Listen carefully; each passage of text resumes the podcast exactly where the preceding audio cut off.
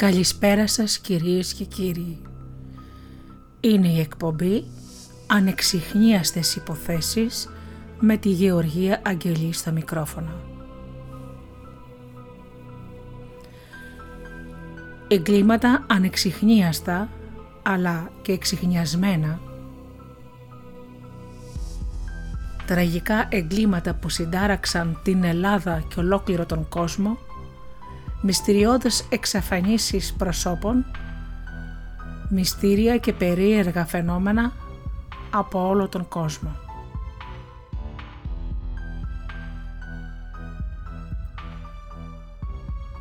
Ξεκινάμε με ένα τραγούδι και αμέσως μετά με τη σημερινή μας υπόθεση.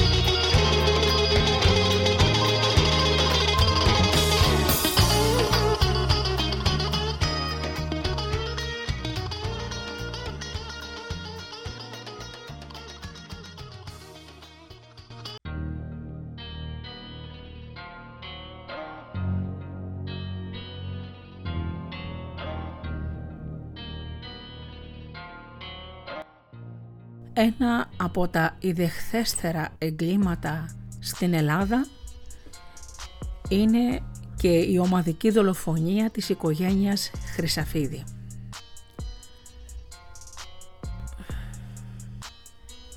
Έγινε τον Ιούνιο του 1991 στην Εκάλη και μπορούμε να πούμε ότι ήταν ένα από τα αγριότερα και φρικιαστικότερα εγκλήματα στα μεταπολεμικά αστυνομικά χρόνια. Και όπως είναι φυσικό άφησε άναυδη την ελληνική κοινή γνώμη. Το κακό είναι ότι η οικογένεια Χρυσαφίδη όχι μόνο δολοφονήθηκε, αλλά και βασανίστηκε άγρια επί πέντε ολόκληρες ημέρες. Πρόκειται για πραγματικό θρίλερ με πλοκή και ιδιαίτερα ανατριχιαστικές εξελίξεις και παρά το γεγονός ότι ο δράστης θεωρείται ο Ταϊλανδός μπάτλερ της οικογένειας, εν υπάρχουν αρκετά ερωτηματικά που ζητούν απάντηση, χωρίς να έχει πέσει ακόμα άπλετο φως στη σκοτεινή και τραγική υπόθεση. Το έγκλημα της οικογένειας Χρυσαφίδη είναι ανεξιχνίαστη υπόθεση και θα την ξετυλίξουμε σιγά σιγά σήμερα.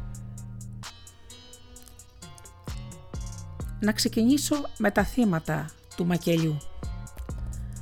Ο πατέρας Μιχάλης Χρυσαφίδης, 48 ετών, βιομήχανος, είχε γεννηθεί στην Αθήνα το 1943 και έμενε με την οικογένειά του στην Εκάλη. Διατηρούσε εργοστάσιο βιομηχανικών ειδών σε πάροδο της οδού Πυραιός και εφοδίαζε μεγάλο αριθμό καταστημάτων σε όλη την Ελλάδα. Η Ελισάβετ, Ελίζαμπετ, αλλά την φώναζαν Λίζ Χρυσαφίδη, σύζυγος του Μιχάλη, 49 χρονών, είχε γεννηθεί στη Μεγάλη Βρετανία το 1942. Τα παιδιά Γιώργος Χρυσαφίδης, 18 ετών, μαθητής Λυκείου. Είχε γεννηθεί στην Αθήνα το 1973. Μιχάλης Δημήτρης Χρυσαφίδης, 16 ετών, μαθητής Λυκείου. Είχε γεννηθεί το 1975 στην Αθήνα. Ως δράστης κατηγορήθηκε ο εσωτερικός οικιακός βοηθός της οικογένειας Χρυσαφίδη, Ταϊλανδός, Πρασέρτ, Σερτουασάνα του Πρόμα και της Κάνια, 28 χρονών. Τον φώναζαν με το υποκοριστικό Τάι. Είχε γεννηθεί το 1963 στην Μπανκόγκ και έμενε χρόνια στην Αθήνα. Η οικογένεια Χρυσαφίδη τον είχε στη δούλεψή της δύο χρόνια. Μάλιστα εξετάστηκε ως ιδιαίτερα πιθανό το ενδεχόμενο να μην ενήργησε μόνος του ο Τάι, αλλά και να είχε συνεργούς ή να τον έβαλαν κάποιοι άλλοι να διαπράξει αυτό το τερατούργημα. Τίποτα δεν μπορεί να αποκλειστεί. ως κίνητρο της ομαδικής φαγής θεωρείται η ληστεία, αλλά ούτε και αυτό είναι βέβαιο. Δεν είναι καθόλου απίθανο να υπάρχουν και άλλοι λόγοι που ίσως τους γνωρίζει ο ταλένδος και παρόλα αυτά κρατά κλειστό το στόμα του.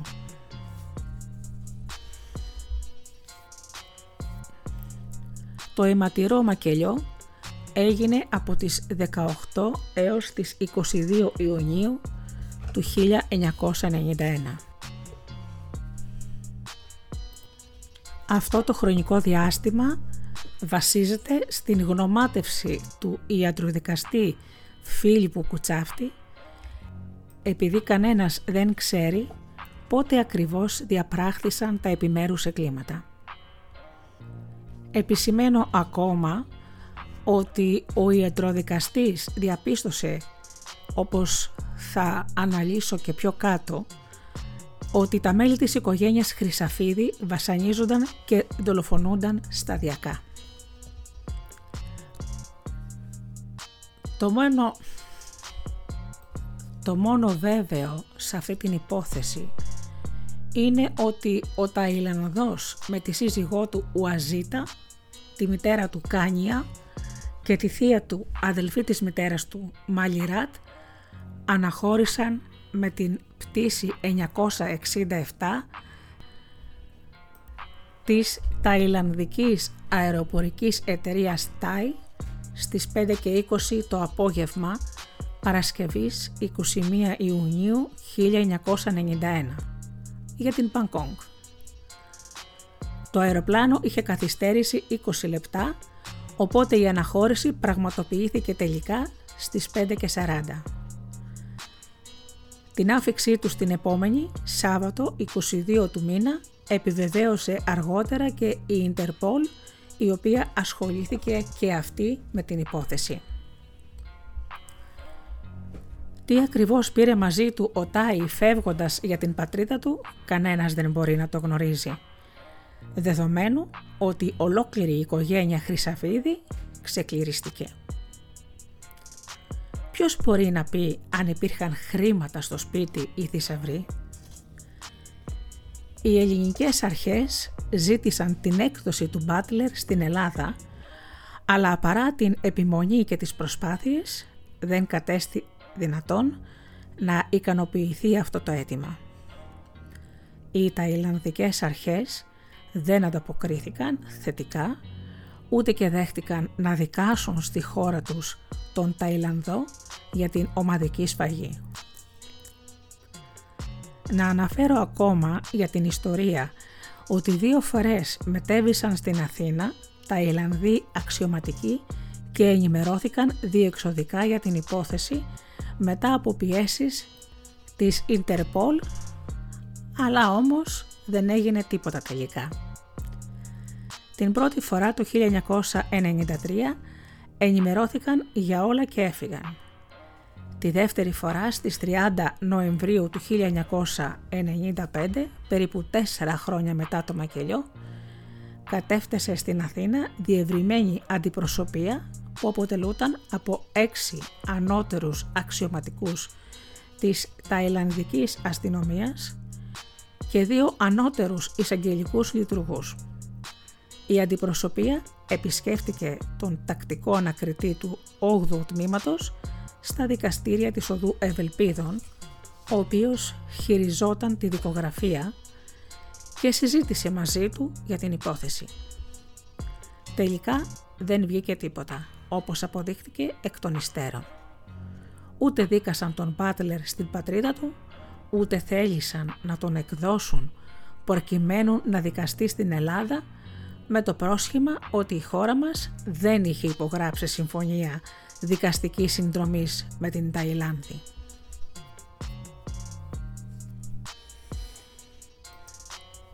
Την υπόθεση την περιγράφει γλαφυρότατα ο δημοσιογράφος Πάνος Σόμπολος στο βιβλίο του και μπορώ να πω ότι είναι και η πιο εμπεριστατωμένη. Ας δούμε όμως τις πτυχές της πολύκροτης υπόθεσης και τα σκοτεινά της σημεία.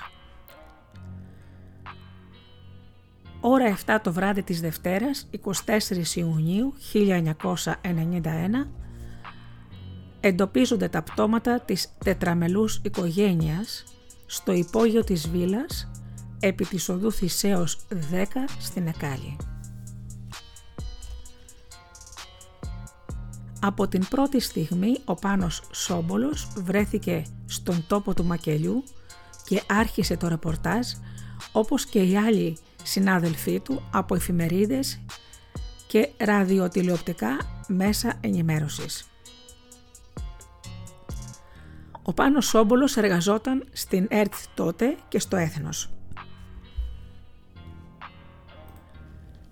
Με το συνεργείο του που το αποτελούσαν εκείνη τη μέρα ο οπερατέρ Γιώργος Δήμας και ο ηχολήπτης Σίμος Τζουγανάκης και με φωτορεπόρτερ τον Βασίλη Ζησόπουλο για το Έθνος, έφτασε η δημοσιογραφική ομάδα στη Βίλα Χρυσαφίδη και άρχισαν το συγκλονιστικό ρεπορτάζ.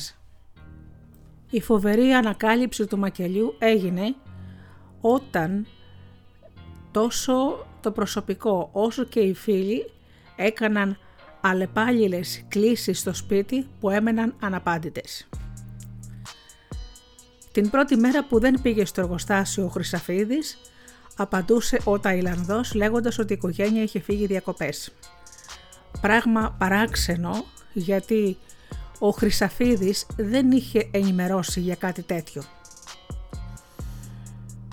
Ο κυπουρός της βίλας Κυριάκος Κίλαρης έμπαινε με δικό του κλειδί και περιποιούταν τα δέντρα κάθε Τρίτη, Πέμπτη και Σάββατο. Την Τρίτη είδε τον Ταϊλανδό και τον ρώτησε για την οικογένεια και εκείνος του απάντησε με σπαστά ελληνικά ότι έλειπαν ή ότι ετοιμαζόταν για διακοπές. Δεν κατάλαβε καλά. Η ανακάλυψη του φοβερού μακελιού έγινε αφότου οι αλεπάγιλες κλήσεις που γινόταν στη βίλα τόσο από το προσωπικό του εργοστασίου όσο και από φίλους έμειναν αναπάντητες. Την πρώτη μέρα που δεν πήγε στο εργοστάσιο ο Χρυσαφίδης απαντούσε ο Ταϊλανδός λέγοντας ότι η οικογένεια είχε φύγει διακοπές πράγμα που παραξένεψε τους συνεργάτες του διότι ο Χρυσαφίδης δεν είχε ενημερώσει για κάτι τέτοιο. Ο κυπουρός της βίλας, Κυριάκος Κίλιαρης, έμπαινε με δικό του κλειδί και περιποιούταν τα δέντρα κάθε Τρίτη, Πέμπτη και Σάββατο. Την τρίτη είδε τον Ταϊλανδό και τον ρώτησε για την οικογένεια. Και εκείνος του απάντησε με σπαστά ελληνικά ότι έλειπαν ή ότι ετοιμαζόντουσαν για διακοπές. Δεν κατάλαβε καλά. Την Πέμπτη και το Σάββατο που ξαναπήγε δεν είδε κανέναν. Όμως παρατήρησε ότι τα δύο αυτοκίνητα της οικογένειας ήταν κανονικά παρκαρισμένα στον καράζ. Επίσης, σε συνέντευξη που έδωσε μίλησε για το σκύλο του Χρυσαβίδη. Το Σάββατο που πήγα παρατήρησα ότι το πιάτο του σκύλου ήταν υπερβολικά γεμάτο με ξηρά τροφή. Το σκυλί όμως δεν είχε φάει μπουκιά. Καθόταν σαν να ήταν λυπημένο, μαραζωμένο, λες και γνώριζε τι είχε γίνει στην οικογένειά του. Την Τετάρτη 19 Ιουνίου και ώρα 8 το πρωί χτύπησε ο συναγερμός στη βίλα και κατέφτασε επί τόπου περιπολικό της άμεσης δράσης. Ο αστυνομικός Αργύρης Σκαδόπουλος βρήκε τον Ταϊλανδό ο οποίος τον καθησύχασε λέγοντάς του ότι ο συναγερμός είχε χτυπήσει κατά λάθος και ότι τίποτα το ανησυχητικό δεν συνέβαινε. Έτσι το περιπολικό έφυγε και ο αστυνομικός ενημέρωσε το κέντρο της άμεσης δράσης ότι επρόκειτο για λάθος. Δίπλα από τη σιδερένια εξώπορτα της βίλας υπήρχε αναρτημένο από την Παρασκευή 21 Ιουνίου ανορθόγραφο σημείωμα στα αγγλικά που έγραφε «Η οικογένεια απουσιάζει και θα επιστρέψει από διακοπές στις 28 Έκτου του 1991». Αργότερα η εγκληματολογική υπηρεσία διαπίστωσε ότι το σημείωμα το είχε γράψει ο Ταϊλανδός. Ανησύχησαν όλοι οι συγγενείς και οι υπάλληλοι στο εργοστάσιο και αργά το απόγευμα της Δευτέρας ο Διευθυντής Πολίσεων του Χρυσαφίδη, ο ανιψιός του Αλέξανδρος Μακρύδης και ο γείτονας Βασίλης Αλαπάτας μπήκαν στο σπίτι. Ο Πάνος Σόμπολος γράφει χαρακτηριστικά. Είχα βρει τότε τον Αντώνη Γεωργιάδη και μου είπε για τη φρίκη που αντίκρισε. Την περασμένη Τρίτη 19 του μήνα είδα για τελευταία φορά τον Χρυσαφίδη. Την επόμενη μέρα, Τετάρτη, δεν ήλθε στην επιχείρηση. Τηλεφώνησα σπίτι και μου απάντησε ο Ταλαϊντός, ο οποίος με σπαστά ελληνικά μου είπε ότι όλοι είχαν φύγει διακοπές και θα επέστρεφαν την άλλη Παρασκευή 28 του μήνα. Μου φάνηκε περίεργο. Διερωτήθηκα πώς έφυγε διακοπές και δεν ενημέρωσε κανέναν. Ξανά τηλεφωνώ την επόμενη μέρα την Πέμπτη, το ένα τηλέφωνο βούιζε και το άλλο δεν απαντούσε. Πάλι δεν μπορούσα να ησυχάσω γιατί δεν δίνει σημεία ζωής έλεγα. Χθες, Δευτέρα 24 Ιουνίου, ανησύχησα σοβαρά και πίστεψα ότι κάτι συμβαίνει. Ήλθα σε επαφή με τον Μακρύδη και τον γείτονα Βασίλη Σαλαπάτα.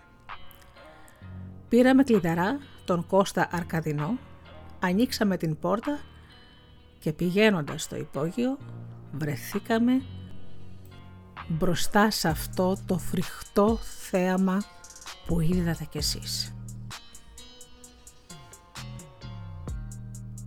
Ο Αντώνιος Γεωργιάδης είχε μιλήσει και στην εκπομπή αυτόπτης μάρτυρας που παρουσίαζε ο Πάνος Σόμπολος στο Μέγα εκείνη την εποχή μαζί με την Ερυφίλη Μαρονίτη και την Αθηνά Καραλή και είχε περιγράψει τα γεγονότα όπως τα είχε ζήσει. Στην ίδια εκπομπή είχαν συμμετάσχει και ο τότε προϊστάμενος της δίωξης ανθρωποκτονιών της ασφάλειας και μετέπειτα αρχηγός της ελληνικής αστυνομίας, Βασίλης Τσιατούρας και ο προϊστάμενος της Ιατροδικαστικής Υπηρεσίας Αθηνών, Φίλιππος Κουτσάφτης. Ο Πάνος Σόμπολος περιγράφει αναλυτικά όσα είδε και έζησε μέσα στη βίλα του θανάτου.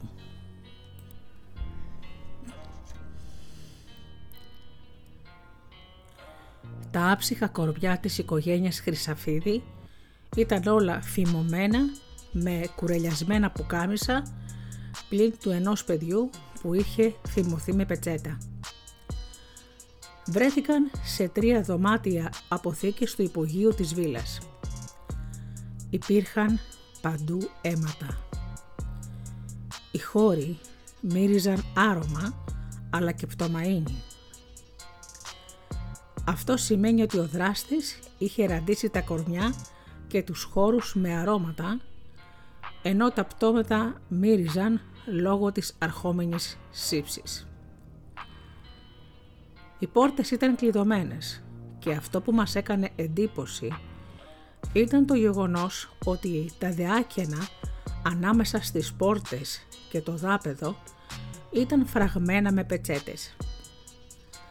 Είχαν τοποθετηθεί όμως από την εξωτερική πλευρά.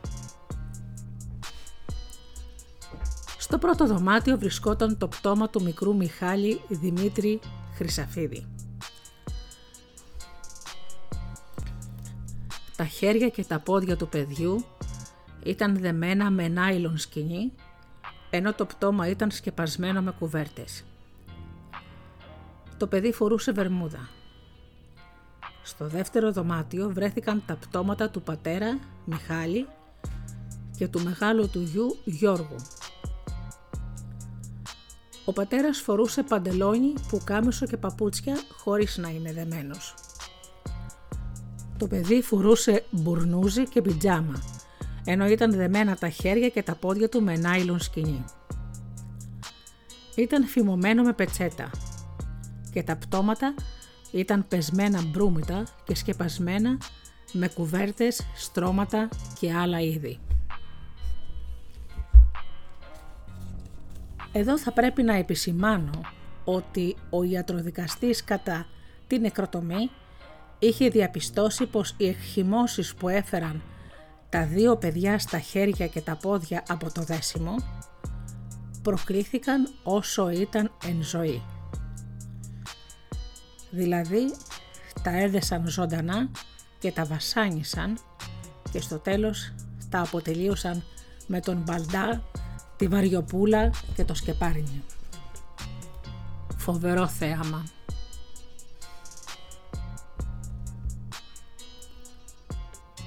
Στο τρίτο δωμάτιο βρέθηκε το πτώμα της μάνας, της Λίζ.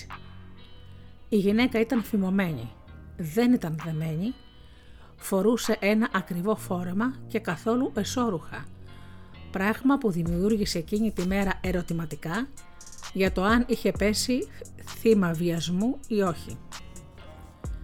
Ήταν πεσμένη ανάσκελα προς την πλευρά της κάβας της βίλας. Το πτώμα της ήταν σκεπασμένο με κουβέρτα. Κοντά στο πτώμα βρέθηκαν τρεις κάλικες φυσικίων αερίου. Επίσης, δύο φυσίγγια αερίου είχαν βρεθεί και σε σιρτάρι κομμωδίνου που υπήρχε στο χόλ του σαλονιού. Έχει τη σημασία του να πούμε ότι όλες οι πόρτες της βίλας ήταν κλειδωμένες και τα παράθυρα ασφαλισμένα καλά.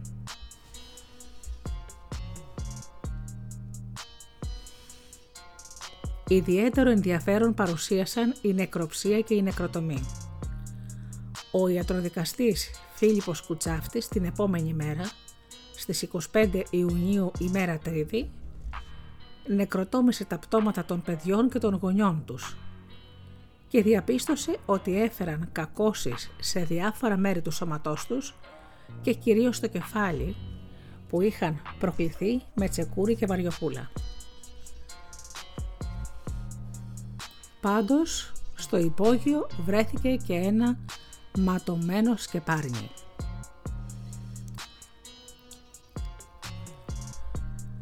Ο ιατροδικαστής επισήμανε και κάτι άλλο. Και στα τέσσερα θύματα είχε προηγηθεί των θανατηφόρων χτυπημάτων βάρης και εκτεταμένος ξυλοδαρμός. Ο μικρότερος αδελφός είχε δεχτεί χτύπημα στο στήθος, μάλλον μπουνιά, που ήταν τόσο δυνατό ώστε του έσπασε το στέρνο. Να σας πω ότι το στέρνο σπάει πάρα πάρα πολύ δύσκολα και αυτό το συναντάμε μόνο στα βία τροχαία δυστυχήματα. Οπότε καταλαβαίνετε με τι δύναμη χτυπήθηκε το παιδί. Να επισημάνω ακόμη ότι ο Μπάτλερ ήταν γνώστης πολεμικών τεχνών. Οπότε και αυτό είναι ένα σημάδι πως το έκανε εκείνος. Το περίεργο είναι ότι οι άνθρωποι που τον γνώριζαν έλεγαν ότι ήταν ήρεμος και εξυπηρετικός.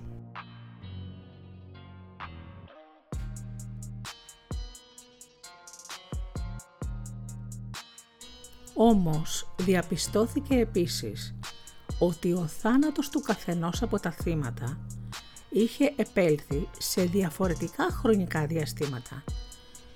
Γεγονός που περιέπλεξε ακόμα περισσότερο το μυστηριώδες θρίλερ. Ειδικότερα, ο θάνατος των δύο παιδιών τοποθετείται ιατροδικαστικά 4 με 5 μέρες πριν από τη Δευτέρα 24 Ιουνίου 10 το βράδυ. Ο θάνατος του πατέρα Μιχάλη Χρυσαφίδη επήλθε 3,5 έως 4 μέρες πριν από τη Δευτέρα το βράδυ. Της μητέρας της Λίζ ο θάνατος προσδιορίστηκε σε 24 έως 30 ώρες πριν από τη Δευτέρα το βράδυ, πράγμα που δημιουργεί πολλά ερωτηματικά και ενισχύει την άποψη ότι υπήρχε και συνεργός ή συνεργή του Μπάτλερ. Δηλαδή, με λίγα λόγια. Οι δολοφονίες των μελών της οικογένειας γινόταν σταδιακά με δόσεις όπως έλεγε χαρακτηριστικά ένας αστυνομικός. Πρώτα δολοφονήθηκαν τα παιδιά την 5η 20 Ιουνίου. Ακολούθησε η δολοφονία του πατέρα που προσδιορίζεται για το πρωί της Παρασκευής και τέλος της μητέρας που προσδιορίζεται από τον ιατροδικαστή για το απόγευμα της Κυριακής 23 Ιουνίου. Αυτό σημαίνει ότι ο θάνατος της Ελίζαμπεθ επήλθε ενώ είχαν ήδη φτάσει ή έφταναν στην Ταϊλάνδη οι φερόμενοι ως δράστες. Πολύ περίεργο αυτό το γεγονός.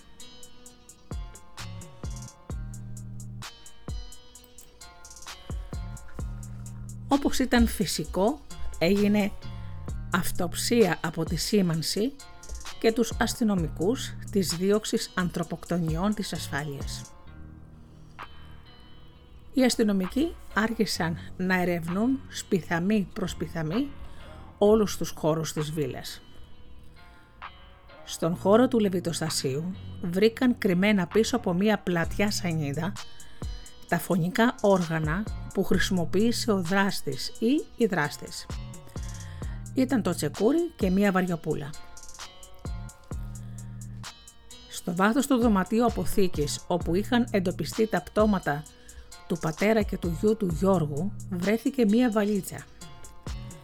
Περιείχε έναν χαρτοφύλακα Samsonite που είχε μέσα πολλά από τα προσωπικά αντικείμενα του Χρυσαφίδη.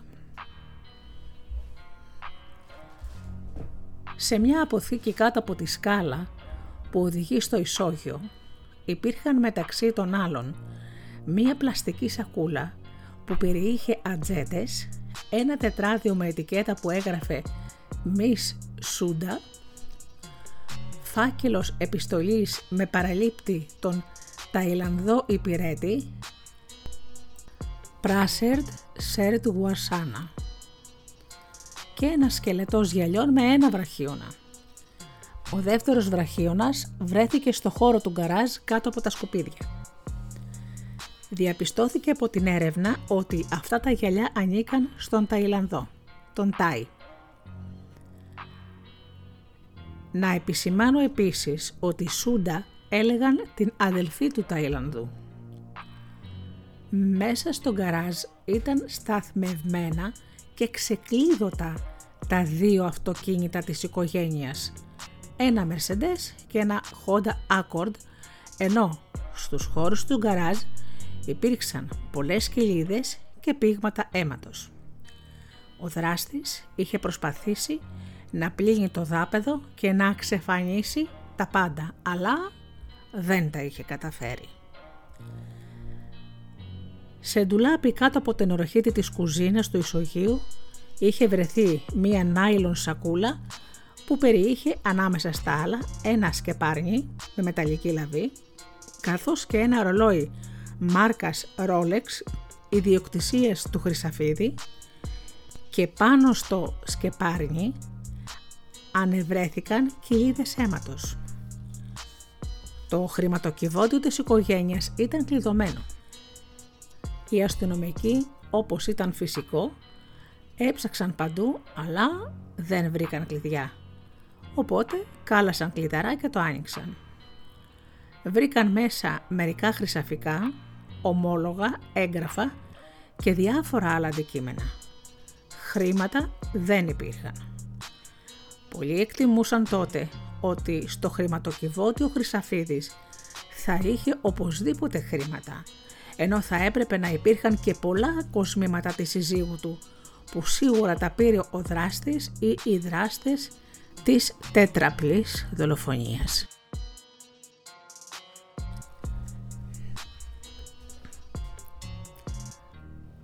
Να γυρίσουμε τώρα στον Μπάτλερ, τον υπηρέτη της οικογένειας που όπως είπα στην αρχή τον φώναζαν χαϊδευτικά Τάι.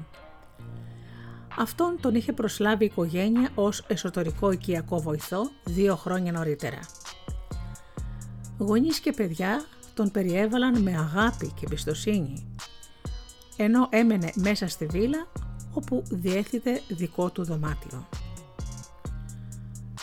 Προέκυψε τότε από την έρευνα ότι στην Αθήνα βρισκόταν και εργαζόταν και η μάνα του Τάι, ονόματι Κάνια, η φερόμενη ως σύζυγός του Ουαζίτα Κουναπρό και λέμε φερόμενη επειδή από την αστυνομία δεν είχε εξακριβωθεί αν όντως είχαν παντρευτεί προδημήνου όπως ισχυριζόταν ο Τάι.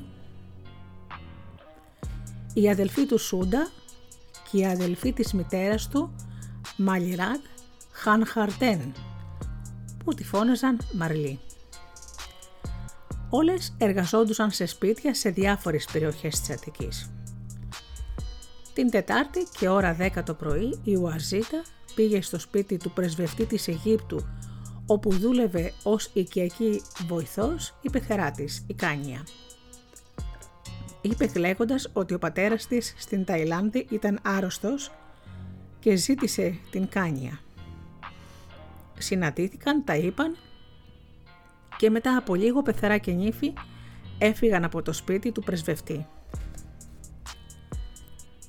Την ίδια μέρα, δηλαδή Τετάρτη 19 Ιουνίου, γύρω στις 12.30 το μεσημέρι, η Ιουαζίτα και μια άλλη γυναίκα πήγαν στα γραφεία της, της ταϊλανδικής εταιρείας TAI που βρισκόταν στη λεωφόρο Βασιλίσης Σοφίας 45 στην Αθήνα και έβγαλαν δύο αεροπορικά εισιτήρια για την Ταϊλάνδη, εκ των οποίων το ένα εκδόθηκε στο όνομα της Ουαζίτα και το άλλο στο όνομα του Τάι του άντρα της. Τα εισιτήρια ήταν για την πρώτη πτήση που έφευγε για Μπανκόγκ, δηλαδή για την Παρασκευή 21 Ιουνίου και ώρα 5 και 20 το απόγευμα με αριθμό πτήσης TAFG 967.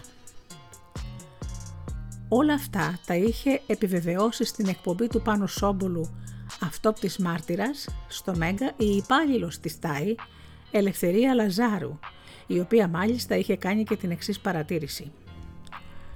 Αυτό που μου είχε κάνει τότε εντύπωση ήταν το γεγονός ότι ενώ μπορούσαν να πετύχουν καλύτερες τιμές Στα ταξιδιωτικά γραφεία δεν πήγαν. Ήθελα να τα βγάλω εγώ. Πλήρωσαν μετρητά, πήραν τα εισιτήρια και έφυγαν.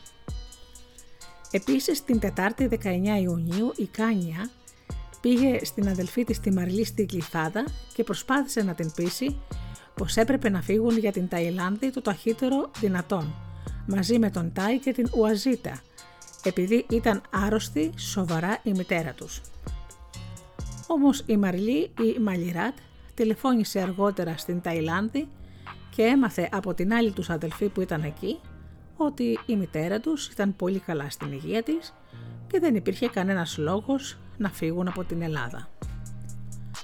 Γύρω στις 3 το απόγευμα η Κάνια επέστρεψε στο σπίτι του Αιγύπτιου πρεσβευτή και είπε ότι είχαν βγάλει εισιτήριο για την Ουαζίτα προκειμένου να μεταβεί στην Ταϊλάνδη όπου ο πατέρας της ήταν πολύ σοβαρά.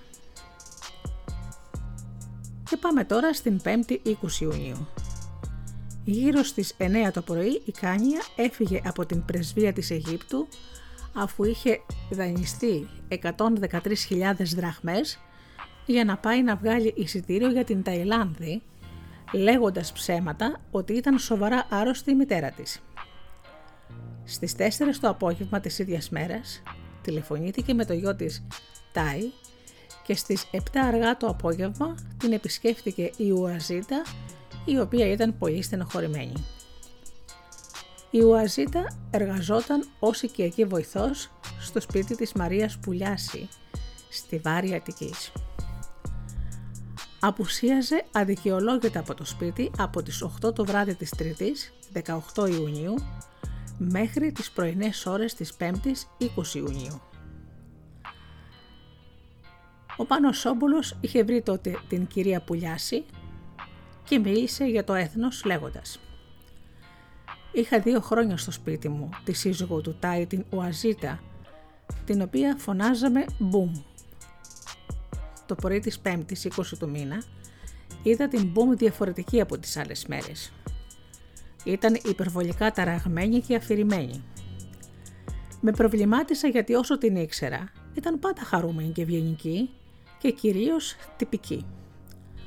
Την Παρασκευή το πρωί ξύπνησα και δεν την βρήκα στο σπίτι. Με προβλημάτισε πολύ. Τη Δευτέρα, αφού δεν είχε επιστρέψει ακόμα, κοίταξα το δωμάτιό της.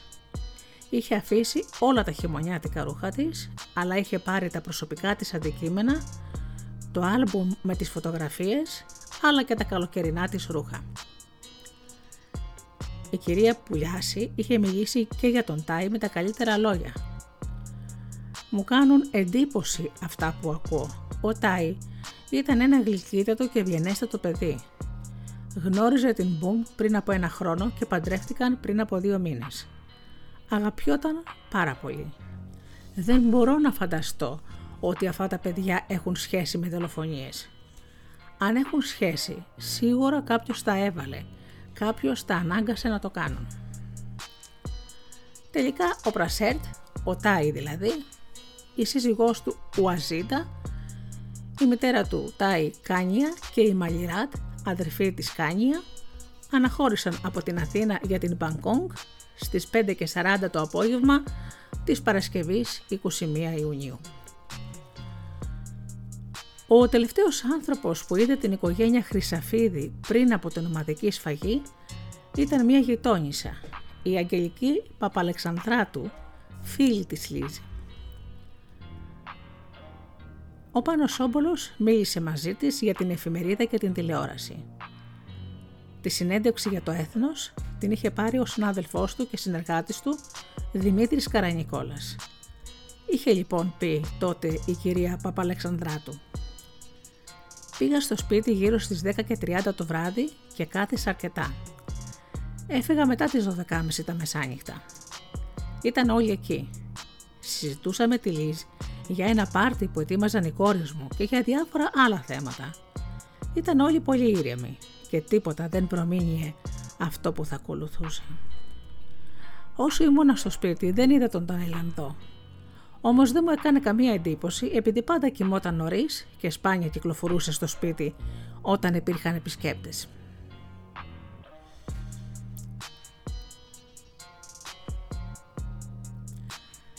Στο νεκροταφείο της Ανάστασης, στον Πειραιά, κυδεύτηκε η οικογένεια Χρυσαφίδη, μάνα, πατέρας και τα δύο παιδιά τους.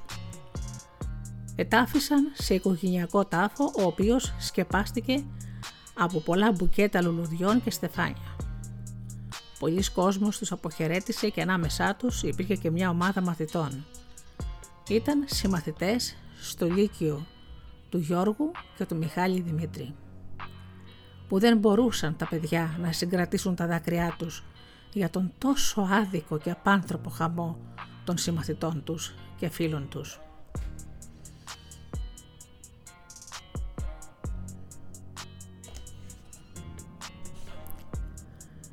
Στα χρόνια που πέρασαν από πλευράς ελληνικής αστυνομίας έγιναν πολλές επαφές με την αστυνομία της Ταϊλάνδης για να μπορέσουν να μεταβούν αστυνομικοί δικοί μας και να ανακρίνουν τον Τάι εκεί. Επίσης έγιναν επαφές προκειμένου να εκδοθεί ο Τάι στην Ελλάδα και να δικαστεί για τετραπλό έγκλημα στη Βίλα Χρυσαφίδη. Δυστυχώς ούτε το ένα έγινε ούτε το άλλο. Οι αρμόδιες αρχές της Ταϊλάνδης δεν βοήθησαν όσοι είχαν υποχρέωση, αλλά ούτε και προσπάθησαν να ικανοποιήσουν τα ελληνικά αιτήματα. Εκείνο που έγινε, όπως είπα στην αρχή, ήταν η άφηξη δύο φορές στην Ελλάδα Ταϊλανδών αστυνομικών και δικαστικών λειτουργών. Ζήτησαν και έλαβαν από τις δικές μας δικαστικές και αστυνομικές αρχές όποια έγγραφα υποστηρίζαν ότι τους χρειάζονταν για τη διερεύνηση της τετραπλής δολοφονίας. Με την αποχώρηση από τη χώρα μας των αντιπροσωπιών ήταν φυσικό να αναμένουν οι δικοί μας κάποια απάντηση ή κάποιες ενέργειες τέλος πάντων από τους Θαϊλανδούς. Δυστυχώς όμως καμία ενέργεια δεν έλαβε χώρα στην Μπαγκόγκ για την υπόθεση του Τάι. Ως προς την έκδοση οι Ταϊλανδοί έλεγαν ότι το θέμα το προσπαθούσαν παρά το γεγονός ότι δεν υπάρχει σχετική διακρατική συμφωνία μεταξύ Ελλάδας και Ταϊλάνδης. Και φυσικά πέρασαν τόσα χρόνια και δεν έχει γίνει ακόμα τίποτα. Προκύπτουν λοιπόν ορισμένα ερωτήματα που διατηρεί ο απλός άνθρωπος ακούγοντας όλα αυτά που διαδραματίστηκαν σε αυτό το τραγικό περιστατικό. Πρώτο ερώτημα.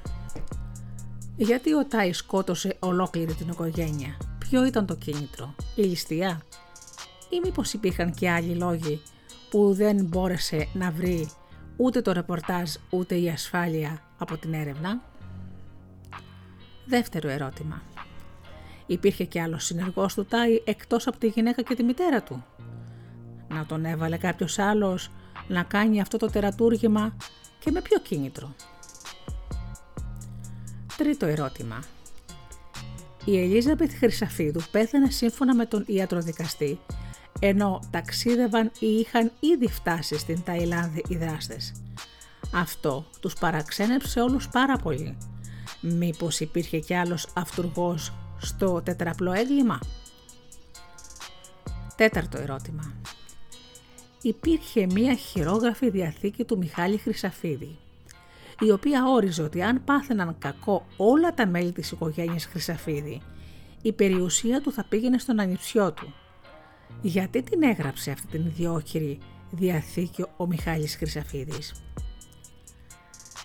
Αυτά τα ερωτήματα είναι πολύ εύλογα. Από τις εκτεταμένες έρευνες που έκανε το Τμήμα Δίωξης Ανθρωποκτονιών της Ασφάλειας, προκύπτει ότι το κίνητρο του Τάι ήταν η ληστεία αυτό υποστηρίζουν οι αστυνομικοί οι οποίοι λένε ότι ο δράστης θα πρέπει να πήρε αρκετά εκατομμύρια δραχμές και χρυσαφικά καθώς και άλλα αντικείμενα μεγάλης αξίας. Βέβαια μπορεί να ήταν το κίνητρο, αλλά και πάλι δεν είμαστε απόλυτα πεπισμένοι. Μπορεί μαζί με τη ληστεία να υπήρχε και κάτι άλλο που κανείς δεν γνωρίζει. Άλλος συνεργός του Τάι, της γυναίκας του και της μητέρας του, δεν είχε προκύψει ότι υπήρχε. Από ό,τι είπε στον πάνω Σόμπολο ο Βασίλης Τσιατούρας, είναι ο άνθρωπος που δούλεψε την οικογένεια Χρυσαφίδη,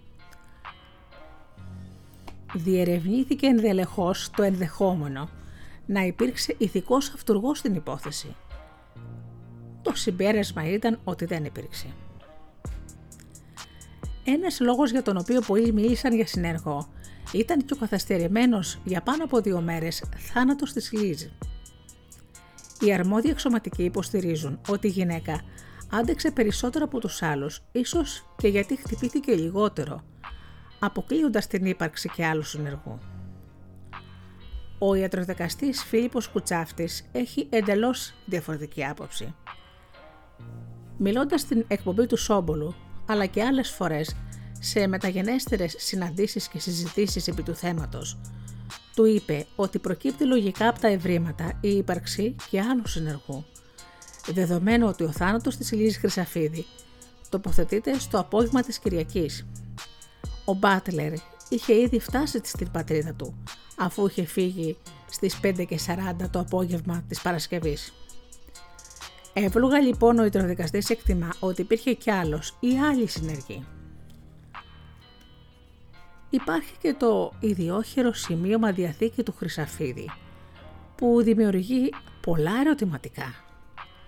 Πώς και για ποιο λόγο έγραψε ο επιχειρηματίας αυτό το σημείωμα; Δεν είναι συνηθισμένο να αναφέρεται κανείς το ενδεχόμενο να πάθει κάτι όλη η οικογένεια; Σχεδόν ποτέ δεν σκέφτεται κάποιος έτσι.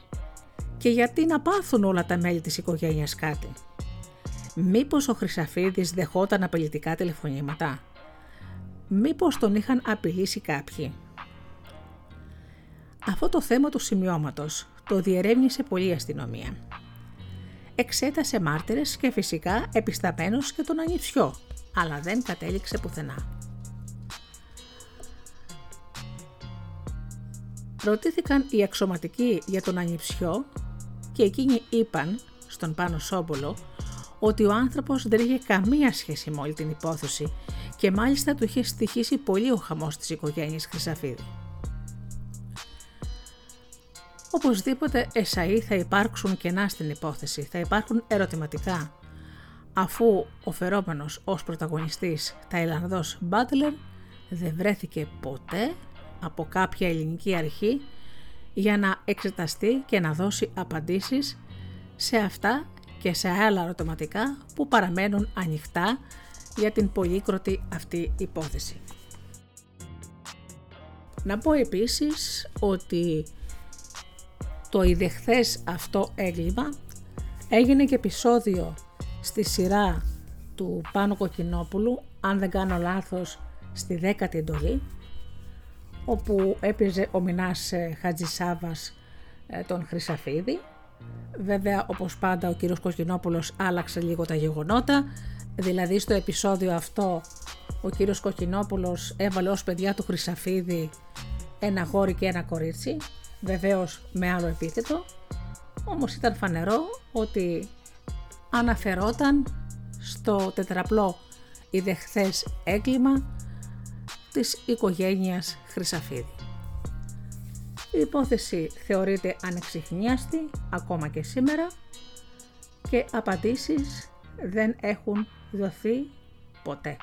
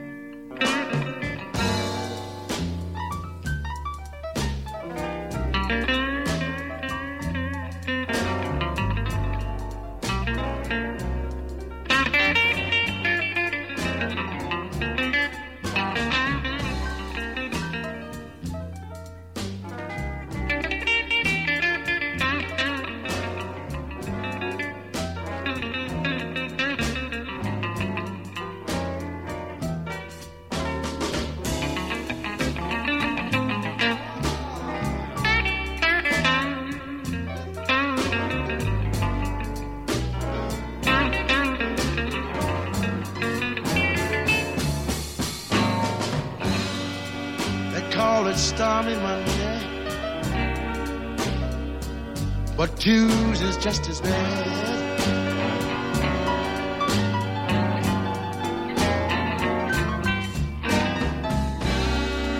Call it stormy Monday. Tuesday just as bad.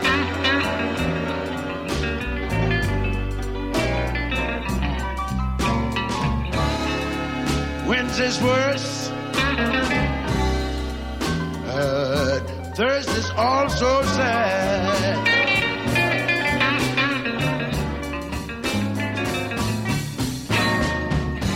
Lord have mercy. Lord have mercy on me.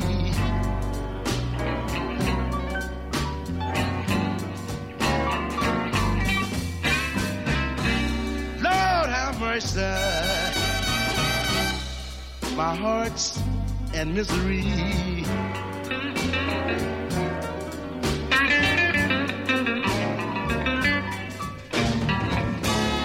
Crazy about my baby. Yes, send her home to me.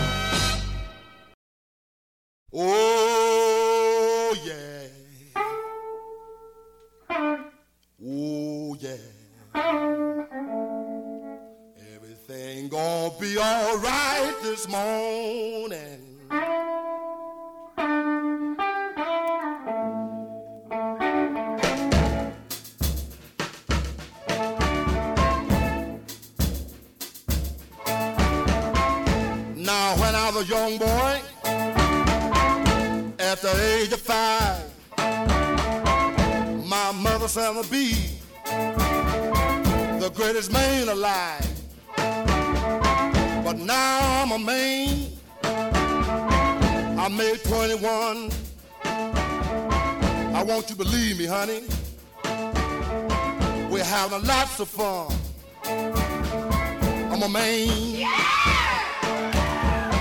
I spell him H I N. That rather than me. Yeah! B Oh, child.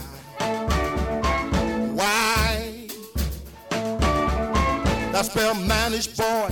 But a man, I'm a full grown man. I'm a man. I'm a rolling stone.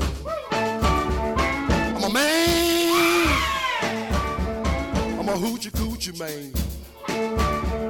Sitting on the outside, just me, my mate. I made the move. Come up two hours late. Wasn't that a man? I spell him H I N that rather than Maine. No B Oh child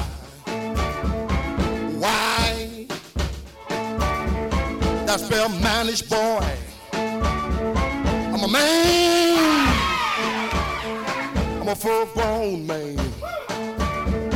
I'm a man.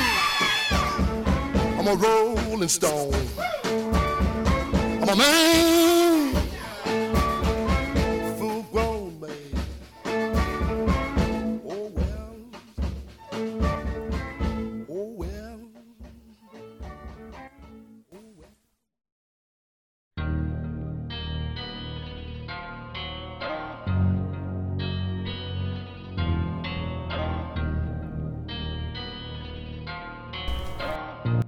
Η ιστορία που θα σας πω τώρα αγαπημένοι μου φίλοι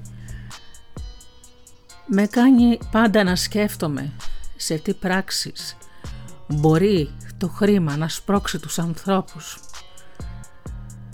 Τα ειδιχθέστερα εγκλήματα έχουν γίνει εξαιτίας του. Ένα νέο παιδί ένα παλικαράκι μόλις 17 χρονών. Απήχθη και δολοφονήθηκε άγρια από συγγενείς και φίλους. Πρόκειται λοιπόν για την υπόθεση του Μαρσελίνο. Μαρσελίνο ήταν ένα χαϊδευτικό όνομα που συγκλώνησε την κοινή γνώμη και απασχόλησε τους δημοσιογράφους για πάρα πολύ καιρό. Είναι ένα αστυνομικό θρίλερ που έχει τα πάντα.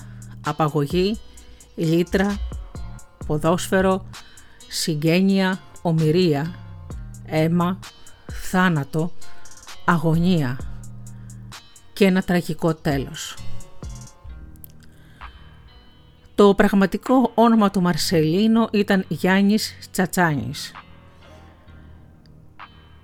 Ο Μαρσελίνο ήταν ένα τσιγκανόπουλο που είχε γεννηθεί το 1973 στην Αγία Βαρβάρα του Εγάλεο. Ήταν ένα πρόσχαρο και αγαπητό παιδί μεταξύ γνωστών συγγενών και φίλων. Επίσης ήταν πάρα πολύ καλός ποδοσφαιριστής και όλα έδειχναν ότι θα μπορούσε να εξελιχθεί σε ένα αστέρι της μπάλας. Έπαιζε στον κεραυνό Αγίας Βαρβάρας και όλοι τον αποκαλούσαν Μαραντόνα, μιας και εκείνη την εποχή μεσουρανούσε ο σπουδαίος αυτός ποδοσφαιριστής. Ακούει κάποιος ότι ο Μαρσελίνο ήταν τσιγκάνος και το μυαλό του πάει αυτόματα στα στερεότυπα σε κάποιο άνθρωπο ζητιάνο σε σκηνήτη αγράμματο. Δεν ήταν όμως έτσι. Ο πατέρας του Μαρσελίνο, ο 47χρονος τότε Γιώργος Τσατσάνης, ήταν έμπορος και εισαγωγέας ηλεκτρονικών ειδών από την Ταϊβάν. Εφοδίαζε πολλά καταστήματα στην Ελλάδα με τα προϊόντα που έφερνε και έχερε εκτιμήσεως στον εμπορικό κόσμο. Ήταν αυτό που λένε ένας πραγματικός άρχοντας. Ακόμα και τις μαύρες μέρες που περνούσε της απαγωγής του παιδιού του, εντυπωσίαζε με τη λογική, την αυτοσυγκράτηση και την ψυχραιμία του. Αυτό που εντυπωσίασε περισσότερο ήταν ότι έλεγε συχνά ότι θα ξεσπούσε βετέτα μεταξύ των τσιγκάνων, πράγμα που το απευχόταν. Έλεγε όχι αντιδικίες, όχι βεντέτα, αυτά τα πράγματα δεν οδηγούν πουθενά. Όσοι μιλούν για βεντέτα δεν εκπροσωπούν τη θέση τη δική μου και της οικογένειάς μου. Η εκδίκηση δεν έχει κανένα νόημα για μένα. Έχασα το παιδί μου και θέλω να με αφήσουν στον πόνο μου. Όχι, όχι Βεντέτα, προς Θεού. Αυτό το μήνυμα προσπαθώ να μεταδώσω σε όλους τους δικούς μου. Το παιδί μας δεν θα γυρίσει πίσω. Δυστυχώς η τσιγκάνικη βεντέτα τελικά δεν κατέστη δυνατόν να αποφευχθεί. Οι τσιγκάνοι πυροβόλησαν και τραυμάτισαν σοβαρά έναν από τους δράστες, τον Κώστα Σπινάρη που ήταν και κολλητός φίλος του Μαρσελίνο. Διέφυγε τελικά τον κίνδυνο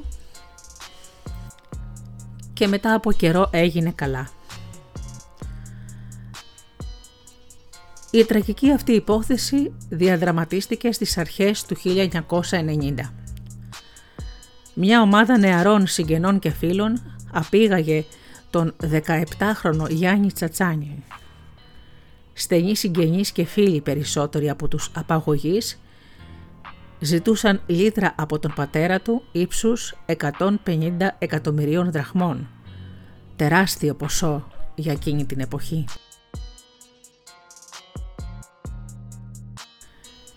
Πέντε-έξι μέρες μετά την απαγωγή του παιδιού, τον σκότωσαν μέσα σε ένα λάκκο που είχαν ανοίξει σε μαντριά έξω από το χωριό Σκούρτα της Βιωτίας, από την πίσω πλευρά της Πάρνηθας. Τρεις μήνες αργότερα το πτώμα του 17χρονου Τσιγκανόπουλου ξεθάφτηκε από τα σκυλιά και βρέθηκε από τον Τσοπάνη διαμελισμένο. Την επόμενη μέρα αναγνωρίστηκε ότι ανήκε στον Μαρσελίνο. Αξίζει να αναφέρω εδώ και ορισμένες ανατριχιαστικές λεπτομέρειες. Στην κηδεία του άτυχου παιδιού ένας από τους δράστες σήκωσε και κρατούσε το φέρετρο του θύματός του στον ώμο του. Ένας άλλος νωρίτερα έπαιζε θέατρο. Έψαχνε δίθεν να βρει τον απαχθέντα 17χρονο και ρωτούσε παντού αν τον είχε δει κανείς. Στο μεταξύ ο πατέρας του 17χρονου του πλήρουνε μεροκάματα για τις έρευνες. Επίσης, ένας από τους δράστες έτρωγε το βράδυ με τους γονείς και τους άλλους συγγενείς του Μαρσελίνου, δίθεν θλιμμένος και συντετριμένος και μάλιστα καταριόταν τους φωνιάδες και έλεγε με εκδικητικό ύφος. «Αν τους πιάσω αυτούς που σκότωσαν το Μαρσελίνο θα τους φάω ζωντανούς».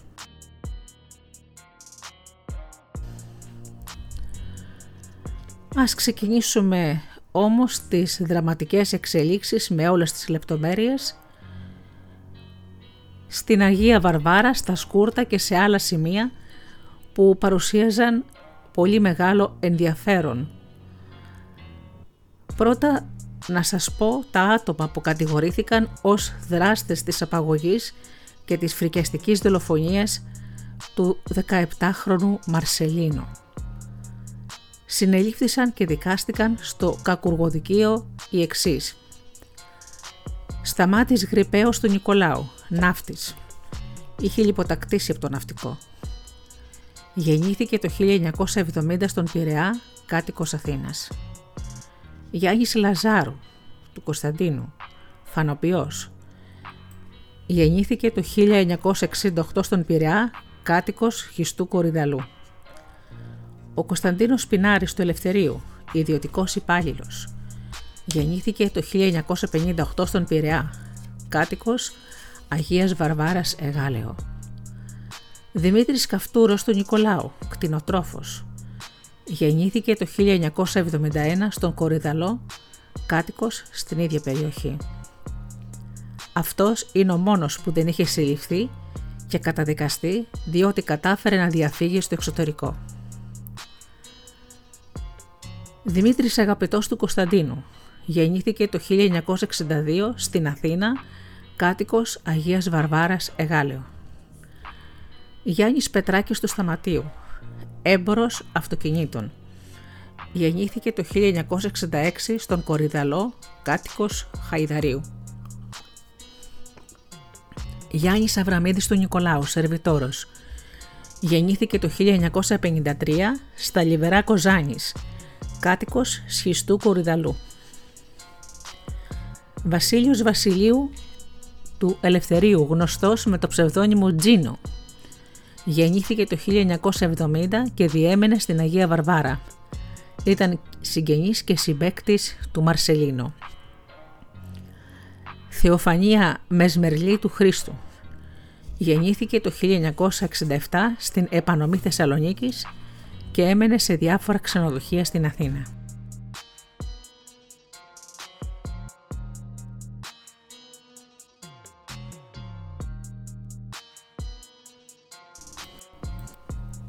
Ήταν περίπου 4.30 το απόγευμα της Κυριακής 18 Μαρτίου 1990. Ο 17χρονος Τσατσάνης την ώρα εκείνη καθόταν μόνος του στην καφετέρια Τροπικάνα κοντά στην πλατεία ο Κώστας Πινάρης και ο Δημήτρης Αγαπητός, θέτοντας σε εφαρμογή το σχέδιο της απαγωγής, πλησίασαν τον νεαρό και του είπαν ότι γνώριζαν ποιοι είχαν κλέψει το ραδιομαγνητόφωνο από το αυτοκίνητό του και ότι μπορούσαν να το πάρουν πίσω με λίγα χρήματα. Στην πραγματικότητα, βάσει του σχεδίου που είχαν καταστρώσει, είχαν κλέψει οι ίδιοι ένα πολύ ακριβό μαγνητόφωνο από το αυτοκίνητό του. Σύμφωνα με την κατάθεση που έδωσε στην ασφάλεια ο αγαπητός, εμπνευστής και εγκέφαλος του σχεδίου της απαγωγής, ήταν ο Βασιλείου, ο Τζίνο. Είπε χαρακτηριστικά. Ενώ βρισκόμασταν στην πλατεία της Αγίας Βαρβάρας, εγώ, ο Σπινάρης και ο Τζίνο μας πρότεινε να απαγάγουμε τον Μαρσελίνο και να ζητήσουμε λίτρα από τον πατέρα του. Εμείς στην αρχή δεν δώσαμε και μεγάλη σημασία γιατί νομίζαμε ότι μας κορόιδευε. Ο Τζίνο όμως συνέχεια μας επαναλάμβανε την πρότασή του και μας έλεγε ότι από την απαγωγή θα παίρναμε αρκετά χρήματα και μάλιστα μας υποσχέθηκε ότι θα αποκτούσαμε 100 με 150 εκατομμύρια δραχμές ως λίτρα, τα οποία θα τα μοιράζαμε οι τρεις μας εξίσου. Μετά από αρκετές προτάσεις του, εμείς αποφασίσαμε να τον απαγάγουμε. Ωστόσο, ο ίδιος ο Τζίνος στην ασφάλεια, όπου έδωσε κατάθεση μετά τη σύλληψή του, παρουσία του τότε Διευθυντή της Ασφάλειας Αντώνη Λαμπαδιάρη, είπε «Δεν είναι αλήθεια ότι εγώ σχεδίασα την απαγωγή του Μαρσελίνο. Όλα αυτά τα λένε ο Σπινάρης και ο Αγαπητός. Προσπαθούν να με παρουσιάσουν σαν εγκέφαλο της πύρας για να ελαφρύνουν τη θέση τους, ενώ στην πραγματικότητα δεν έχω καμία σχέση. Αυτοί με εξεβίαζαν και με απειλούσαν ότι θα σκοτώσουν το παιδί μου για να τους πληροφορώ σχετικά με τις κινήσεις του πατέρα του Μαρσελίνο, Γιώργου Τσατσάνη. Για την απαγωγή το πληροφορήθηκα ένα μήνα μετά. Πάμε λοιπόν ξανά στην καφετέρια. Ο Μαρσελίνο άκουσε με χαρά την πρόταση των φίλων του Σπινάρη και Αγαπητού και συμφώνησε. Πού να γνώριζε το άτυχο παιδί τι θα ακολουθούσε και τι του ετοίμαζαν συγγενείς και φίλοι. Του είπαν ότι μπορούσαν να πάνε να πάρουν το κασετόφωνο στον σχιστό κοντά στην περιοχή πυροβολία. Με δόλωμα λοιπόν το μαγνητόφωνο που είχαν κλέψει οι ίδιοι, πήραν τα αυτοκίνητά τους και οδήγησαν τον Μαρσελίνο στο σημείο όπου θεωρητικά βρισκόταν ο κλέφτης για να παραλάβουν το ραδιομαγνητόφωνο. Προηγουμένως πάρκαραν το γιο ταχύ του Μαρσελίνο στην οδό Σάρδιον στην Ήγια και συνέχισαν με αυτοκίνητα των άλλων δυο. Στα πυροβολία περίμεναν βάσει του σχεδίου ο Σταμάτης Γρυπαίος, ο Δημήτρης Σκαφτούρος και ο Γιάννης Λαζάρο. Μόλις κατέβηκαν από το αυτοκίνητο, ο Σπινάρης με τον Αγαπητό και τον Μαρσελίνο, όρμησαν οι τρεις που τους περίμεναν, Γρυπαίος, Σκαφτούρος, Λαζάρο και ακινητοποίησαν τον Μαρσελίνο. Το παιδί τα χάσε αφού δεν μπορούσε να κατανοήσει τι συνέβαινε. Οι τρεις τους που φορούσαν κουκούλες για να μην αναγνωρίζονται πυροβόλησαν στον αέρα με περίστροφο.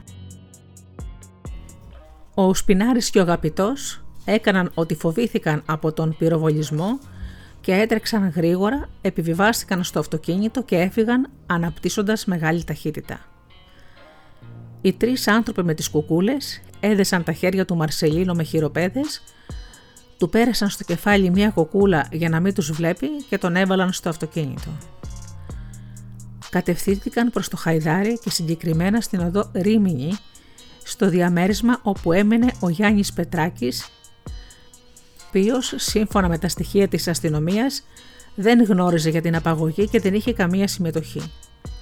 Στο διαμέρισμα βρισκόταν και η Θεοφανία Μεσμερλή, φίλη του Πετράκη, η οποία επίσης δεν γνώριζε τι συνέβαινε.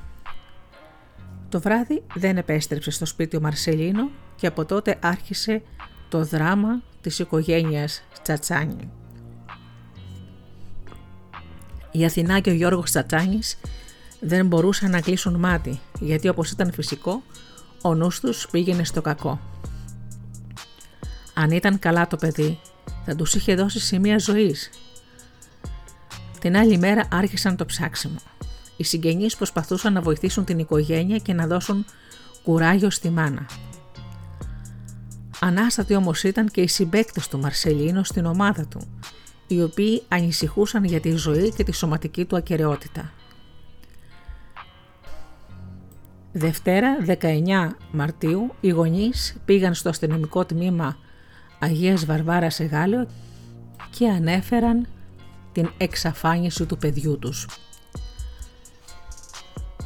Στο διαμέρισμα του Πετράκη οι απαγωγείς κράτησαν τον Μαρσελίνο για 4-5 μέρες πάντα δεμένο και με κουκούλα στο κεφάλι, ενώ τη φύλαξή του είχαν αναλάβει ο Γρυπαίος με τον Λαζάρο. Με φαγητό και τρόφιμα τους προμήθευε ο Σκαφτούρος, ο πατέρας του οποίου είχε ταβέρνα. Σύμφωνα με τα στοιχεία της αστυνομίας, στο διάστημα αυτό ο Γρυπαίος με υπόδειξη του Σπινάρη επικοινωνούσε από τηλεφωνικούς θαλάμους και από διάφορες περιοχές με τον πατέρα του Μαρσελίνου, προσποιούμενος στον αλλοδαπό και ζητώντας τα λίτρα για να ελευθερώσει το παιδί του. Μάλιστα, για να γίνει πιο πιστευτός, χρησιμοποιούσε ένα μικρό ραδιομαγνητόφωνο και μια γραμμένη κασέτα με τη φωνή του Μαρσελίνου που έστελνε μηνύματα στον πατέρα του. Όπως διευκρινίστηκε από την ασφάλεια, οι απαγωγείς ποτέ δεν επέτρεψαν στο Μαρσελίνο την ζωντανή επικοινωνία με την οικογένειά του. Στο διαμέρισμα του Πετράκη όπου τον κρατούσαν δεν υπήρχε τηλέφωνο.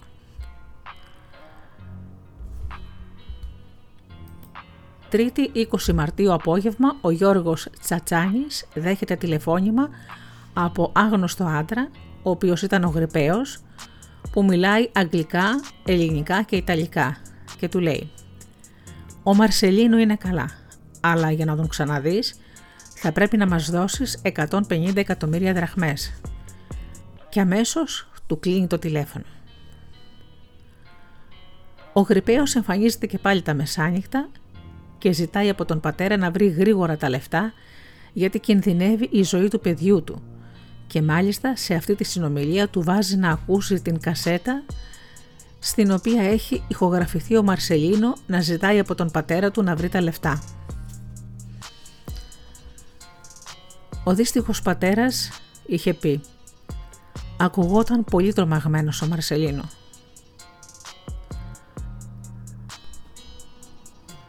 Ακολουθεί και άλλο τηλεφώνημα για τα λίτρα και αυτή τη φορά η απειλή ήταν σκληρή.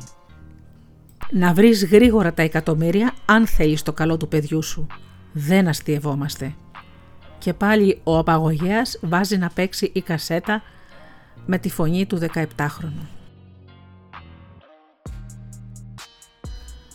Μπροστά σε αυτή την απειλή και την κατάσταση, ο εισαγωγέας Τσατσάνης είχε καταφέρει να συγκεντρώσει ένα ποσό άνω των 30 εκατομμυρίων δραχμών.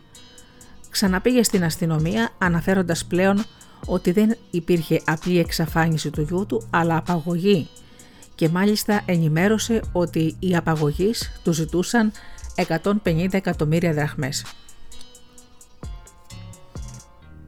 Τελικά οι απαγωγείς, Σπινάρης Αγαπητός, Γρυπαίος, Λαζάρου και Σκαφτούρος επειδή ο Γιώργος Τσατσάνης καθυστερούσε να παραδώσει τα λίτρα και επειδή υπέθεσαν ότι ο Μαρσελίνο τους είχε αναγνωρίσει κυρίως όμως τον Σπινάρη και τον αγαπητό που ήταν φίλοι του, αποφάσισαν να τον σκοτώσουν.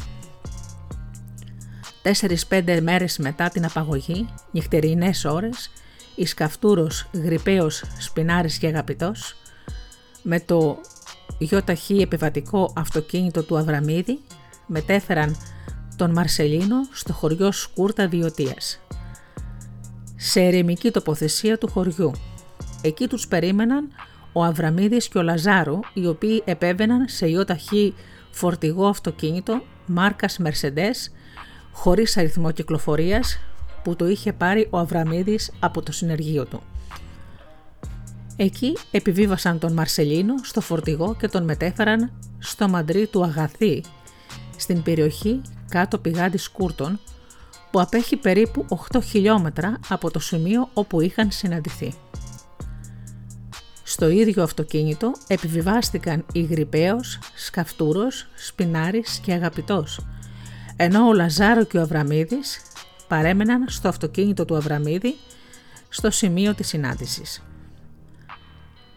Σύμφωνα πάντα με τα στοιχεία της προανάκρισης, ο αγαπητός ο Σπινάρης και ο Γρυπαίος οδήγησαν τον Μαρσελίνο μέσα στο Μαντρί, όπου εκεί είχαν ανοίξει έναν λάκο βάθους πάνω από μισό μέτρο. ενώ ο Σκαφτούρος περίμενε στο φορτηγό λίγα μέτρα μακριά από το μαντρί. Τοποθέτησαν το άτυχο παιδί στο λάκκο όρθιο, αλλά δεν είχαν αποφασίσει ποιος θα πατούσε τη σκανδάλη και θα το σκότωνε. Το φωνικό όπλο ήταν ένα περίστροφο που ανήκε στον Σκαφτούρο. Αγαπητός και Σπινάρης ήταν αδελφικοί φίλοι με τον Μαρσελίνο. Είχαν μεγαλώσει μαζί και έπαιζαν και όλα στην ίδια ομάδα, στον κεραυνό Αγίας Βαρβάρας. Γι' αυτό και δίσταζαν να τον σκοτώσουν και ζητούσαν επίμονα από τον Γρυπαίο να τον εκτελέσει αυτός. Τελικά ο Γρυπαίος πείθεται, παίρνει το περίστροφο που ως εκείνη τη στιγμή το κρατούσε ο Σπινάρης και προχωρεί στην εκτέλεση. Πυροβολεί δύο φορές από πολύ κοντινή απόσταση. Η μία σφαίρα πλήττει τον άχτυχο Μαρσελίνο στην καρδιά και η άλλη στην αυγενική χώρα. Σουριάζεται νεκρός μέσα στον τάφο. Αμέσως μετά, Σπινάρης και Αγαπητός αναλαμβάνουν την ταφή και λίγο αργότερα, αφού έχουν ολοκληρώσει τη μακάβρια διαδικασία, όλοι μαζί αναχωρούν από το μαντρί. Βρίσκουν τον Λαζάρο και τον Αβραμίδη και επιστρέφουν στην Αθήνα.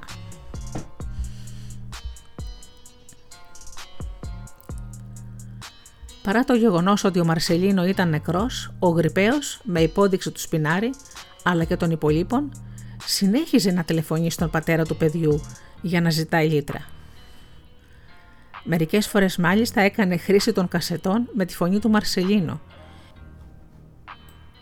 Τελικά, οι απαγωγείς και δολοφόνοι δεν πήραν λίτρα, καθώς δεν όρισαν ποτέ τρόπο και σημείο καταβολής τους. Ας δούμε τώρα τι γινόταν με τις έρευνες της αστυνομίας τι διαδραματιζόταν στο σπίτι του Μαρσελίνου. Μετά τη δεύτερη καταγγελία του Γιώργου Τσατσάνη, όπου διευκρινιζόταν ότι δεν πρόκειτο για εξαφάνιση αλλά για απαγωγή, την υπόθεση ανέλαβαν τα κεντρικά γραφεία της ασφάλειας. Οι αρμόδιοι εξωματικοί εξέτασαν όχι μόνο την περίπτωση της γκαξτερικής απαγωγής για λίτρα, αλλά και κάθε άλλη εκδοχή.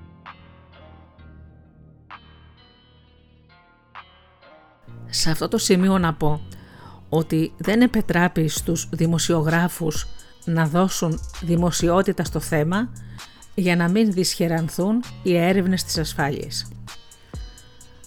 Πάμε τώρα στην Τετάρτη 28 Μαρτίου 1990.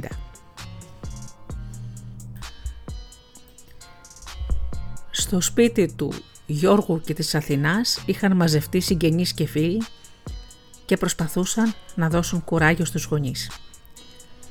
Η μητέρα του έλεγε συνέχεια «Φοβάμαι πολύ για το παιδί μου. Είναι γκάνγκστερς, αυτοί θα το σκοτώσουν». Ο πατέρας του, που όπως είπα πιο πριν με το μεγαλείο ψυχής που τον κατήχε, είπε «Ζούμε ένα δράμα, πιστέψτε με. Φοβάμαι για τη ζωή του Γιάννη μας. Αυτοί οι άνθρωποι φαίνονται αδίστακτοι και μπορεί να σκοτώσουν το παιδί μας. Οι ώρες κυλούσαν βασανιστικά για τους γονείς, τους φίλους και τους συγγενείς του άτυχου Μαρσελίνου. Την άλλη μέρα, 5η, 29 Μαρτίου του 1990, επετράπη στους δημοσιογράφους να βγάλουν την είδηση στην εφημερίδα με πρώτον τον Πάνο Σόμπολο στην εφημερίδα Έθνος, πρωτοσέλιδο, όπου έλεγε για την υπόθεση της απαγωγής για λίτρα. Μάλιστα είχαν βάλει και μια μεγάλη φωτογραφία του Μαρσελίνο που του είχαν δώσει οι γονείς του στην οποία τον έδειχνε να φοράει πουκάμισο γραβάτα και μια χοντρή χρυσή αλυσίδα στο λαιμό έξω από το γιακά.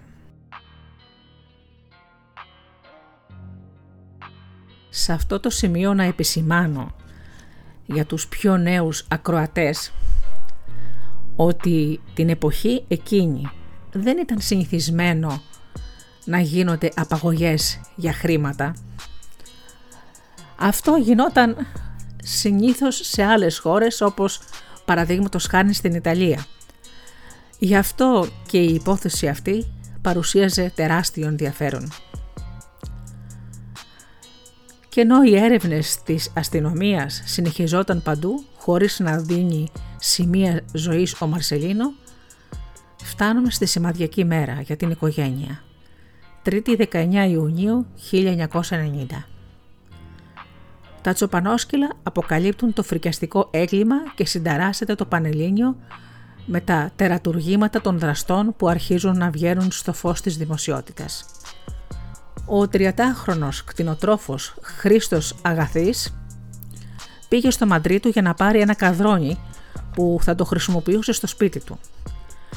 Άκουσε τον άγριο σκελοκαυγά και να πως περιέγραψε τα γεγονότα που οδήγησαν στην ανέβριση του πτώματος που την ώρα εκείνη ήταν αγνώστων στοιχείων.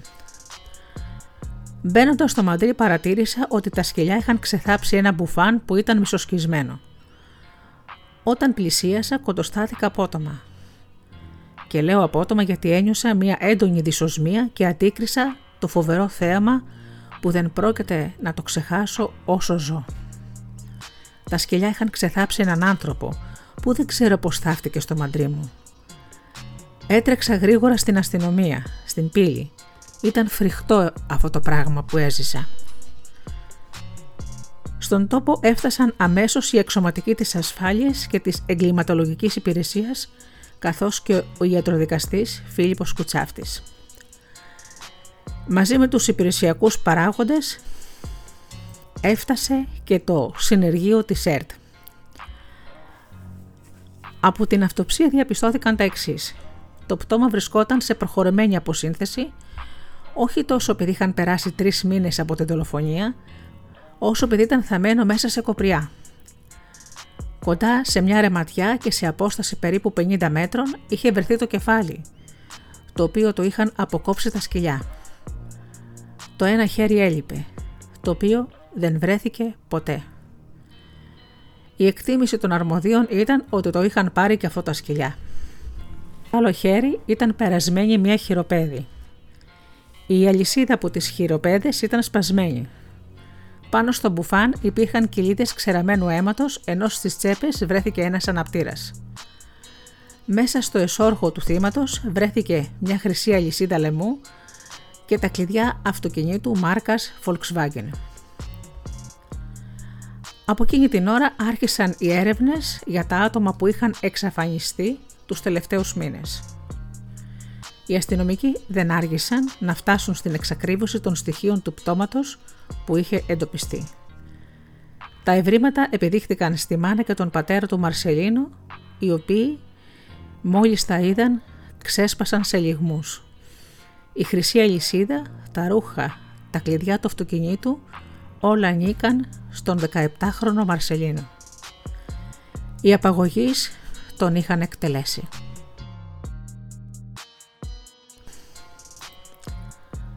Το άνθρωπο κυνηγητό της ασφάλειας συνεχίστηκε εντονότερα και οι έρευνες άρχισαν να αποδίδουν καρπούς.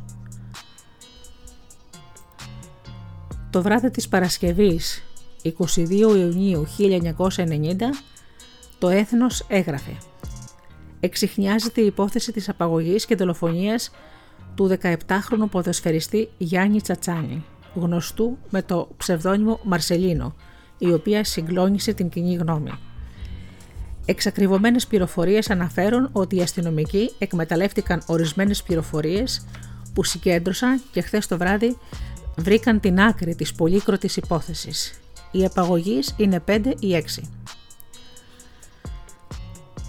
Ακολούθησαν οι πρώτες συλλήψεις και ομολογίες των πρώτων συλληφθέντων μέχρι που η υπόθεση εξηχνιάστηκε πλήρως. Σε αυτό το σημείο να σας πω για την ανθρώπινη πλευρά του δημοσιογράφου Πάνο Σόμπολου, ο οποίος μόλις έμαθε ότι βρέθηκε το πτώμα του άτυχου Μαρσελίνο και αναγνωρίστηκε, άρχισε να βασανίζεται για την ημερομηνία, δηλαδή πότε οι απαγωγείς σκότωσαν το παιδί πριν ή μετά το δημοσίευμα του έθνους. Γιατί αν είχε συμβεί μετά, φοβόταν ότι είχε συμβάλει άθελά του στη δολοφονία. Όπως ήταν φυσικό, οι απαγωγείς απειλούσαν τον πατέρα να μην μιλήσει στην αστυνομία.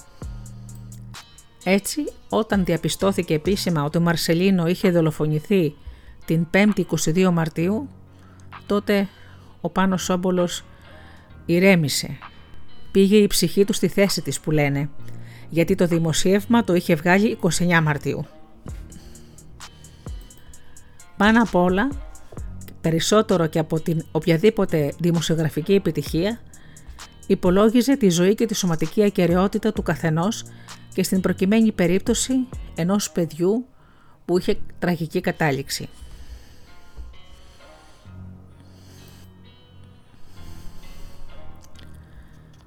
Και τώρα πάμε στη δίκη, που έγινε ένα χρόνο αργότερα, δηλαδή το Δεκέμβριο του 1991.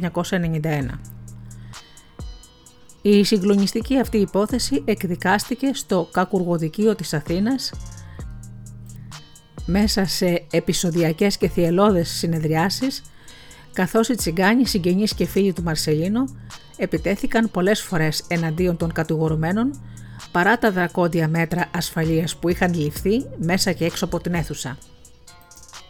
Στο εδόλιο καθίσαν 8 από τους 9 κατηγορούμενους καθώς η δίκη για τον Σκαφτούρο είχε διαχωριστεί λόγω της μη σύλληψής του. Την 5η 19 Δεκεμβρίου του 1991 το δικαστήριο εξέδωσε απόφαση για τους 8 τους οποίους έκρινε όλους ένοχους επιβάλλοντάς τους βαρύτατες ποινές. Και πάμε πιο συγκεκριμένα. Στο σταμάτη Γρυπαίο την ποινή του θανάτου, παρά το γεγονός ότι η ποινή του θανάτου είχε καταργηθεί δια νόμου. Τα αυτουργία στη δολοφονία του Μαρσελίνο και επιπλέον 20 χρόνια κάθερξη για αρπαγή ανηλίκου, σύσταση συμμορίας και παράνομη οπλοφορία και οπλοχρησία. Κώστας Πινάρης ποινή θανάτου για ηθική αυτουργία στη δολοφονία και επιπλέον 24 χρόνια κάθερξη για αρπαγή ανηλίκου, σύσταση συμμορίας και παράνομη οπλοφορία. Δημήτρης Αγαπητός, ισόβια κάθερξη για ηθική αυτουργία στη δολοφονία και επιπλέον 17 χρόνια κάθερξη για αρπαγή ανηλίκου και σύσταση συμμορίας. Γιάννης Λαζάρου, κάθερξη 15 ετών και 6 μηνών για αρπαγή ανηλίκου, απλή συνέργεια στην ανθρωποκτονία και παράνομη οπλοφορία. Γιάννης Σαφραμίδης, κάθερξη 14 ετών για αρπαγή ανηλίκου, απλή συνέργεια στην ανθρωποκτονία και σύσταση συμμορίας. Βασίλης Βασιλείου Ιτζίνο, κάθερξη 11 ετών για ηθική αυτουργία στη δολοφονία και σύσταση συμμορίας. Γιάννης Πετράκης, κάθερξη 10 ετών για απλή συνέργεια στην αρπαγή ανηλίκου. Θεοφανία Μεσμερλή, φυλάκιση 20 μηνών για σιώπηση εγκλήματος. Η τελευταία ποινή ήταν εξαγοράσιμη προς χίλιες δραχμές την ημέρα – το δικαστήριο με την απόφασή του επέβαλε επίσης σε όλους τους καταδικαστέντες χρηματική ποινή 50.000 δραχμές. Ο πατέρας του άτυχου Τσιγκανόπουλου Γιώργος Τσατσάνης μόλις άκουσε την απόφαση που ανέγνωσε ο πρόεδρος ξέσπασε σε λιγμούς ενώ πολλές τσιγκάνες που βρισκόταν μέσα στην αίθουσα καταργούνταν και φώναζαν «Θάνατος, θάνατος, να τους εκτελέσετε, εκτελέστε τους φωνιάδες». Δύο χρόνια πριν παραγραφεί το αδίκημα, αστυνομικοί της ασφάλειας ενημερώθηκαν ότι ο καταζητούμενος Δημήτρης Καυτούρος βρισκόταν στη Νέα Υόρκη. Μετά από συνονόηση με το FBI, επιτεύχθηκε η σύλληψή του στις 29 Μαΐου 2008, την ώρα που έφευγε από τη Νέα Υόρκη για το Νιου Τζέρσι. Ακολούθησε έτοιμα προς τις Αμερικάνικες αρχές για την έκδοσή του στην Ελλάδα. Οπότε, όπως ε, καταλαβαίνετε, κανείς δεν έμενε ατιμόρυτος. Το τραγικό σε αυτή την υπόθεση είναι ότι οι δικοί του άνθρωποι, οι φίλοι του και οι συγγενείς του, του Μαρσελίνο, σχεδίασαν όλη αυτή την πλεκτάνη για το χρήμα και το πιο τραγικό είναι ότι τουλάχιστον δεν άφησαν το παιδί να ζήσει παρόλο που το σχέδιό τους δεν απέδωσε καρπούς. Δηλαδή, εφόσον έβλεπαν ότι ο πατέρας του καθυστερεί να τους δώσει τα λεφτά, τουλάχιστον από ανθρωπιά και μόνο, έπρεπε να αφήσουν τον Μαρσελίνο κάπου και να μην τον σκοτώσουν. Όμως, το σκοτάδι της ψυχής αυτών των αδίστακτων ανθρώπων τους ανάγκασε να σκοτώσουν το συγγενή τους και το φίλο τους προκειμένου να μην τους αναγνωρίσει γιατί όπως ακούσατε πίστευαν ότι τους είχε καταλάβει. Μπορεί και να μην είχε καταλάβει τίποτα το παιδί και να ζούσε. Δυστυχώς θα πω άλλη μία φορά κλείνοντας ότι για το χρήμα γίνονται τα μεγαλύτερα εγκλήματα και μερικοί άνθρωποι δεν διστάζουν να σκοτώσουν ακόμα και δικό τους άνθρωπο για τα χρήματα.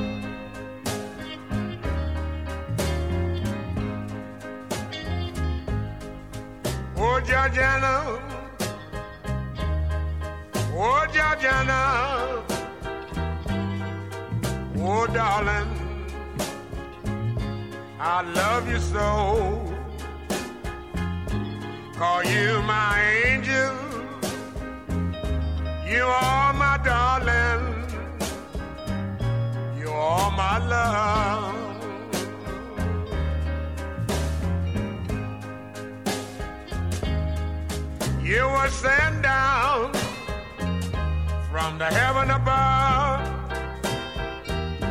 You were sent down, sent down here for me to love. Are you my angel? You are my darling. You are my love.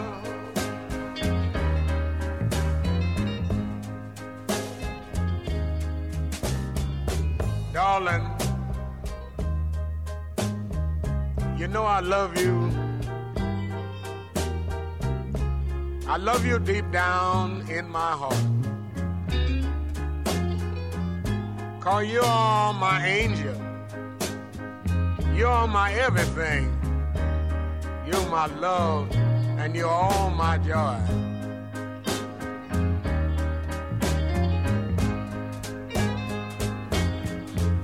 Darling,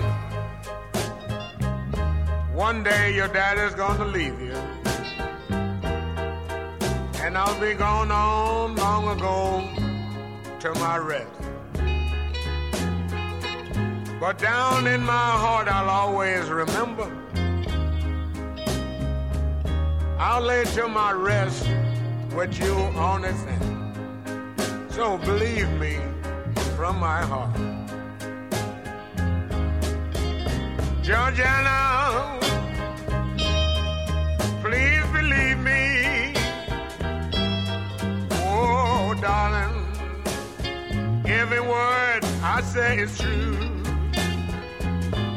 Cause I love you. Yes, yes, I love you. Down in my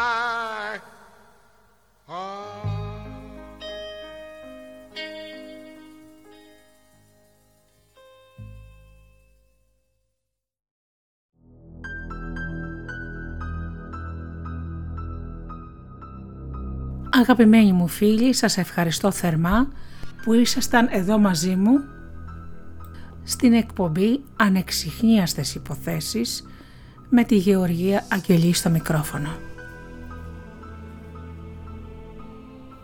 Ανανεώνω όπως πάντα το ραντεβού μας για την επόμενη εβδομάδα και ως τότε σας εύχομαι να περνάτε καλά, να είστε καλά και αγαπήστε τον άνθρωπο που βλέπετε κάθε μέρα στον καθρέφτη. Καλό σας βράδυ!